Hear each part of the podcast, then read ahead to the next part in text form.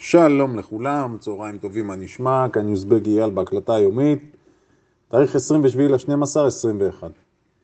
אנחנו נמצאים בשבוע האחרון לשנת 2021, אז לפני שאנחנו נעשה את ההכנות שלנו ל-22, אנחנו צריכים קודם כל לסיים את השנה הנוכחית. בדרך כלל, בשבוע כזה, שבוע האחרון, נבחי המסחר הם נמוכים מהרגיל, אני לא הייתי מצפה לדרמות מסוימות, למרות שבשנה כזו הכל יכול להיות, אבל באופן עקרוני המסחר אמור להיות נינוח עם נטייה לעליות. שוב, אנחנו לא בשנה רגילה. אני מתייחס למה שקורה עם האומיקרון. תראו, אה, יצא לי לראות כתבה היום על אה, איזשהו לוחם MMA, UFC, אלוף מה שנקרא, מספר פעמים, שהוא מת כתוצאה מהקורונה. אני לא יודע אם זה מזן האומיקרון או משהו אחר, אבל הבן אדם היה מתנגד חיסונים, אפילו לאשפז את עצמו הוא לא רצה, רק כשהמצב הסתבך הוא כבר נכנס. מה שנקרא בחור בריא. עכשיו, בישראל אנחנו שוב רואים הגבלות נוספות של המדינה, מערכת החינוך שוב חוזרת כמה צעדים לאחור. אז אני לא יודע לאן זה הולך, ואני יודע שיש גם בין חברי הקבוצה לא מעט חברים שחושבים שיש פה הגזמה פראית עם הנושא הזה של הקורונה, אבל בפועל זה לא בא לידי ביטוי כרגע בהשפעות בבורסה עצמה, אז אני מציע פשוט שננתק את זה כרגע. זאת אומרת, לא לנסות לחשוב ברמה של האם הגל החמישי הזה יתפרץ יותר או פחות, בואו נשים את זה בצד כרגע, אלא אם כן יקרה משהו באמת דרמטי, ברמה של אחת מהחברות שמפתחות חיסון או תרופה, ולכן אני מתעלם מהסכנה הזו. גם מי שאומר, רגע, מה עם הקרוזים? מה עם התעופה, עם המלונאות? אני שם את זה בצד כרגע, בסדר?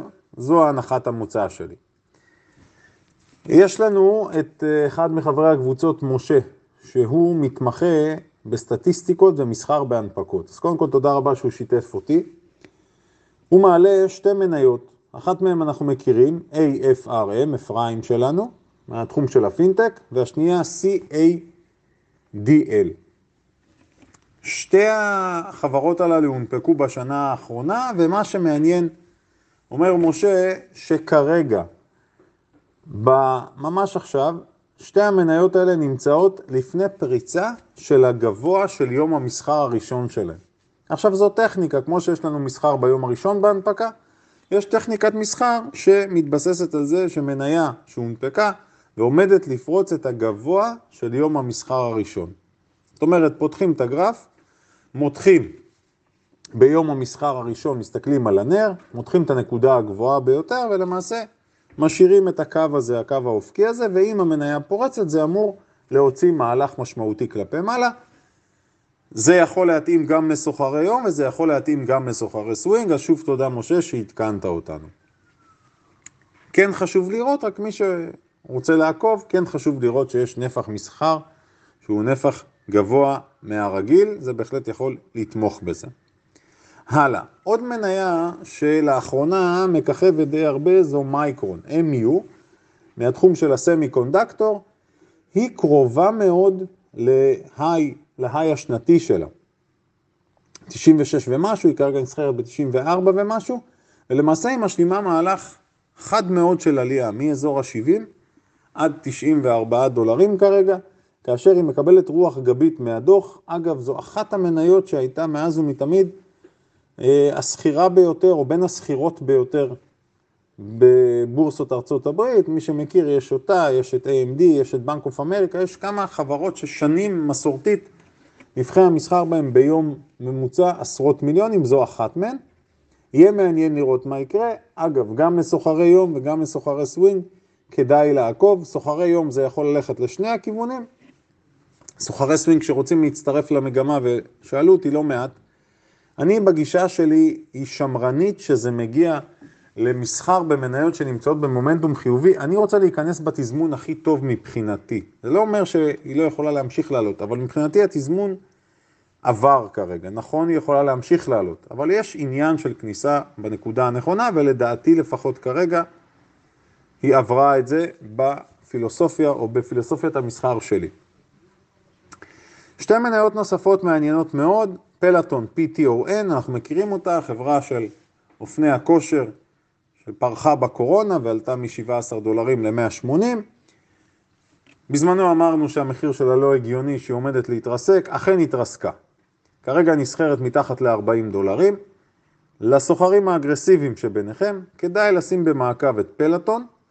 יש שם עלייה בנפח המסחר, ייתכן שיש פיץ, מה שנקרא, נגד כיוון התנועה, ייתכן שהירידה תיבלם ותגיע העלייה. זה לא איזה משהו עכשיו מטורף, אבל אלה הזדמנויות מסחר למי שמיומן במניות אגרסיביות. על אותו משקל יש לנו גם את רובינון, HOOD, גם פה, זוכרים, הונפקה 33, קפצה ל-80, התרסקה, גם פה צפינו שתתרסק, אמרנו גם צדק פואטי, אכן זה קרה, ירדה מתחת ל-20 דולרים. גם כאן ביום המסחר האחרון נכנס נפח מסחר, המניה יכול להיות שבלמה את עצמה, וכן יכול להיות שיהיה מהלך לכיוון מעלה, שוב, לסוחרים מיומנים. עוד מניה מעניינת שמייצרת כותרות שליליות, אבל יש בה עניין, זו אטווי, Activation. מהתחום של הגיימינג, הייתה שם שערורייה, היה שם עניין פנים ארגוני, היו בעיות עם המנכ"ל, איזה שהן הטרדות שדווח עליהן. המניה ירדה בצורה משמעותית, היא מניה מעניינת, תכניסו אותה למעקב, גם למי שסוחר לטווח ארוך בעיניי יכול להיות מעניין. עוד uh, כותרת שיכולה לייצר עניין, בביידו. ביידו למעשה מקיימת עכשיו כנס מטאוורס, אפשר לומר שזו המניה הסינית, החברה הסינית הראשונה שמצהירה בצורה כזו על זה שהיא הולכת להיכנס לסיפור הזה. נכון, יש עננה שמרחפת על כל הסיניות, אז לקחת בערבון מוגבל כמובן בניהול סיכונים נכון, אבל זה יכול להיות מעניין, גם ברמה תוך יומית. השבוע לדעתי יש שם עניין, אז לתשומת לבכם. עוד סגנון מסחר שמאפיין סוחרים שמחפשים אקשן, לקחתי כאן ארבע מניות שבשנה האחרונה הם עלו מעל 300-400 אחוז, ויכול להיות שיהיו שם תנועות חזקות. אנחנו מדברים על E, על סליחה, מניית AEHR הראשונה, CAR זו מניית קר, אביס אנחנו מכירים אותה, BTU מהאנרגיה, וגם SM גמי מתחום האנרגיה, גם כאן ארבע מניות שיכולות להיות בהן תנועות מעניינות. שוב, אני אומר למי שמצוי ויודע להתעסק בסגנון הנ"ל. עוד מילה, או יותר נכון כמה משפטים לגבי מה שקורה בביטקוין. הביטקוין ממשיך להיסחר באותה רצועה, נע סביב החמישים. אני אתייחס במהלך השבוע, אני אתייחס ואני אפרט קצת יותר מה צפוי לקרות איתו ואיך אני מסתכל אה, גם בטווח הקצר וגם בטווח הארוך. לדעתי השנה הנוכחית זו השנה הקריטית של הביטקוין. ההסבר מאוד פשוט. השנה הרגולטור לא יוכל כבר להתעלם ממה שקורה פה ויצטרך לקבל החלטה משמעותית בכל העולם אגב. ראינו שיש את האימוץ של אל סלבדור שאימצה אותו, אגב בעיניי זה לא דבר חיובי, וכששאלו אותי, ובזמן האחרון זה קורה הרבה, מה הדבר הכי חשוב אז יש שני גורמי מפתח פה שאני אגיד ברמה כללית, אני לא אכנס כרגע להערכות מחיר, למרות שגם את זה אני אתן בימים הקרובים. מה שעומד על הפרק, פעם אחת, איך הרגולטור יאמץ או לא יאמץ בכל מדינה או בכל אזור בהתאם לחוקים שלו, והדבר שבעיניי הוא הכי חשוב כרגע, והוא עדיין לא קורה, אבל אם הוא יקרה, אז זאת תהיה בשורה מדהימה למשקיעים שם. אני עדיין לא רואה את האפשרות לשלם באמצעות ביטקוין. נכון שיש מספר חברות שאמרו שניתן לשלם באמצעות ביטקוין, אבל אם יצליחו לעבור את החסם הזה של שימוש יומיומי, בלי לסבך ובלי לסרבל ובלי כל העמלות המוגזמות האלה שקיימות שם, אם הסיפור הזה יקרה, זאת תהיה דחיפה מאוד מאוד חזקה. ושאלו אותי הרבה על הסיפור של ה-NFT, אני לא יודע, ה-NFT מצד אחד זה סוג של גימיק בעיניי, מצד שני כרגע גם, אנחנו רואים שם תופעות של כל מיני אומנים, ידוענים, שנכנסים לתחום הזה ומנצלים את הבאז ליצירת כסף. דעתי עדיין, אני לא, לא סגור על הסיפור הזה, כי אני צריך ללמוד את זה יותר. ואני רוצה לסיים במשהו מאוד אה, חשוב ורלוונטי. תראו, אנחנו, במסגרת מה שאנחנו עושים, אתם יודעים שאנחנו מעבירים קורסים, קורסי מסחר קצר, מסחר בינוני, מסחר ארוך, אופציות וכולי.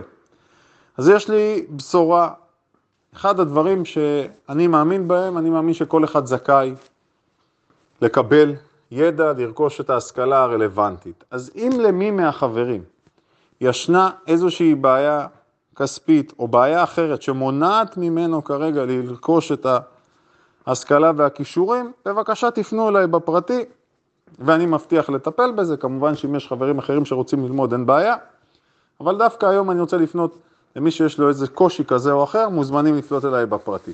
שיהיה לכולנו שבוע מסחר מוצלח ומהנה.